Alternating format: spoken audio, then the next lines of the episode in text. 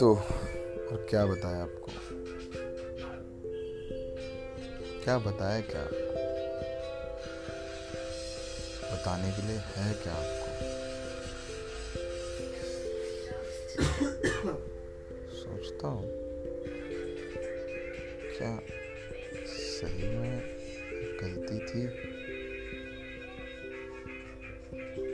शायद गलती थी।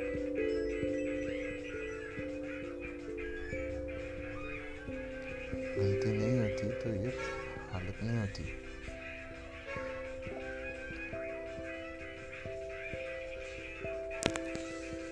काश गलती हुई नहीं होती। काश गलती हुई नहीं होती।